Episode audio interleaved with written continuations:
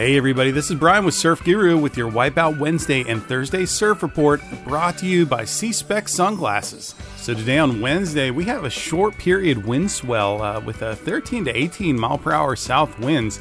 Looks like mostly knee to thigh range, A couple lucky bigger sets. Uh, looks like on Thursday, that wind swell is going to continue.